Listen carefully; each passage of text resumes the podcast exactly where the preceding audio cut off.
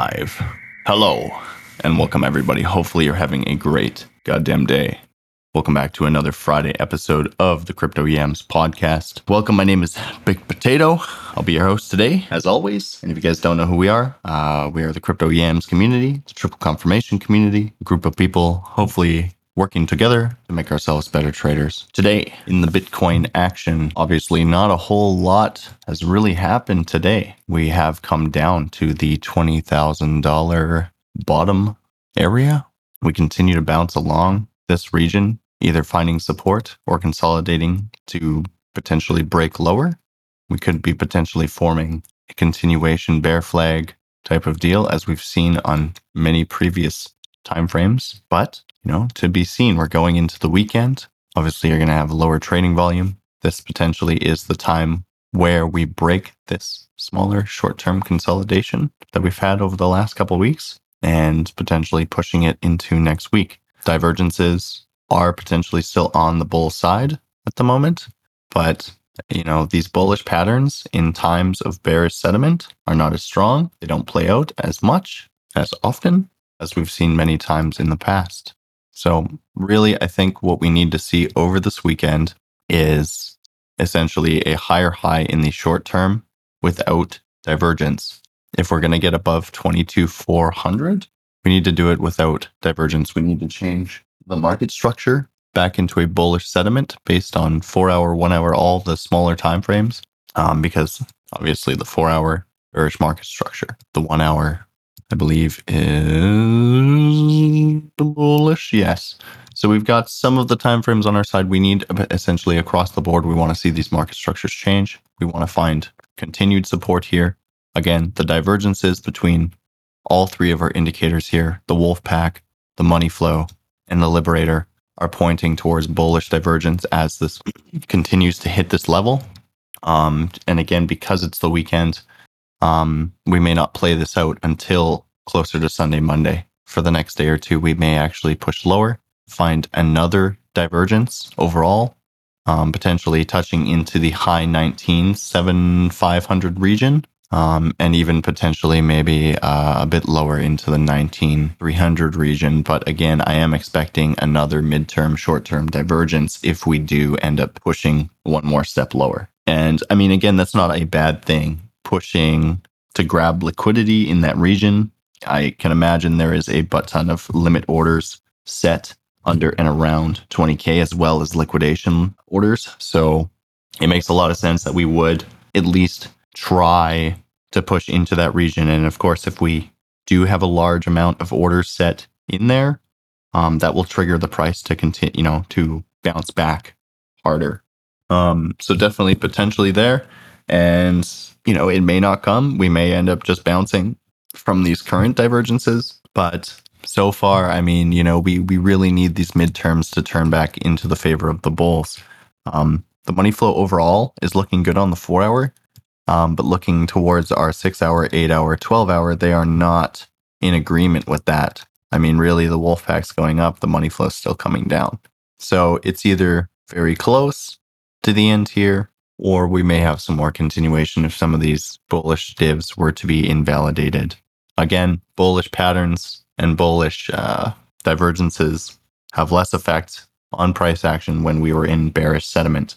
Overall, we are, you know, we're quite bearish. We have continued weekly bearish pushing down. TC's been down on the two week, the one week, the monthly. So, you know, things to keep in mind. Again, we really are seeing a lot of midterm signs that this is potentially right near a midterm short term bottom. And of course, we've talked about those levels in the Crypto Yams Discord of potentially where we could be going from here if we are to see the bounce. If you took starting entries around 21,000, um, obviously we're, you know, those position, uh, we're not in terrible shape at the moment yet. Um, you could have potentially hedged with a short as the four hour invalidated the bullish TC. But I think that that position is still fine as long as we continue to see another divergence in the midterm short term. We really just need these things to confirm before we get anything more than just just shenanigans essentially. looking at the total three in the midterm and even upwards of the daily, I mean, it looks a lot better than Bitcoin in the current situation. A lot better. It's a lot clearer bullish signs. Like we have a very, very clear 16 hour daily bullish divergence. Um, it's not confirmed yet, though. That's that's the only thing. There's a lot of indicators that are pointing towards this divergence, though. Obviously, this is not, you know, seven different indicators plus all three of our own are saying that this is a, you know, potentially a really good spot, but the bulls have to take advantage of it. If we just get rejected anywhere close to or on the zero line again, you know, we're going to take another fat step down because that's essentially what we've done here, right? We came all the way back to the zero line. We pushed into the green for one day. We invalidated it days later. Uh, but I mean, a, you know, a clear rejection off of the wolf pack here. We did it again back here and here. But this is the third rejection on the zero line. So, you know, we, we know that Bitcoin loves its groups of threes. Um, it'll be interesting to see how this plays out, but potentially inverted head and shoulders showing up on the Wolfpack as well between these three bottoms. And again, the divergence just needs to confirm to actually get some momentum from it. Really, those that's the key thing that I'm looking for over the next couple days. See what happens. Um, I would imagine that by Sunday, Monday, we're pressing up against it, and we'll see rejection sometime in those two days. If we're going to see rejection, if we're going to quickly bop through We'll do it on much lower levels that we can get to. If this thing gets just no bounce at all and slams through $20,000. I mean, obviously, right now, we're not seeing that volume come in to do so. And, you know, a rational trader would say that it makes more sense for us to push back into the previous major support level, being $30,000, retesting said level as resistance if it's going to, you know, be that major, major resistance now and either crack down from there to then hope more than likely break 20 or to find support on 20 again and try again and just continue to range within 20 to 30 because at the moment i mean those those levels are the biggest levels that we have in the current action right? But you see this all the time in bottoming formations where you continue to bounce along the bottom building support and or stress testing the level Something that I also saw over the last day or two was the uh, mining capitulation, uh, m- being miners selling their bitcoins off onto exchanges. That did peak two or three days ago and has since started to come back up, uh, meaning less miners selling their bitcoins essentially. So if they capitulated here at 20,000, you know, um, that's actually quite a bullish thing that they're they've stopped already. So just something to keep in mind. You know, news again always seems to affect what the TA's saying already. It's not like news runs the market, it, but it just cataclysm. It pushes it along with the narrative that's already in in the eyes of the smart money and the market makers. Yeah, and really, other than uh, some of the other stuff that I've seen across the board, uh, S and P, Nasdaq, gold, oil, we continue to see S&P and Nasdaq building days over days, weeks over weeks, red days as we've seen, 1 to 4 or 5% a day we're dropping. I mean, it's going to come to a point where people will completely lose hope and they will hardcore sell off um, if it continues to happen. So I am very skeptical to see what's going to happen with that. There's a lot of stuff happening in the traditional markets that I think we really need to pay attention to more than ever. Commodities may be a potential place that does not feel the full effect of a type of recession crash, that being oil, gas, gold, silver, that sort of thing. And obviously, they will feel the effect, just not to the same degree as stocks. Hopefully, I mean, hopefully not crypto, but more than likely crypto, as we continue to see.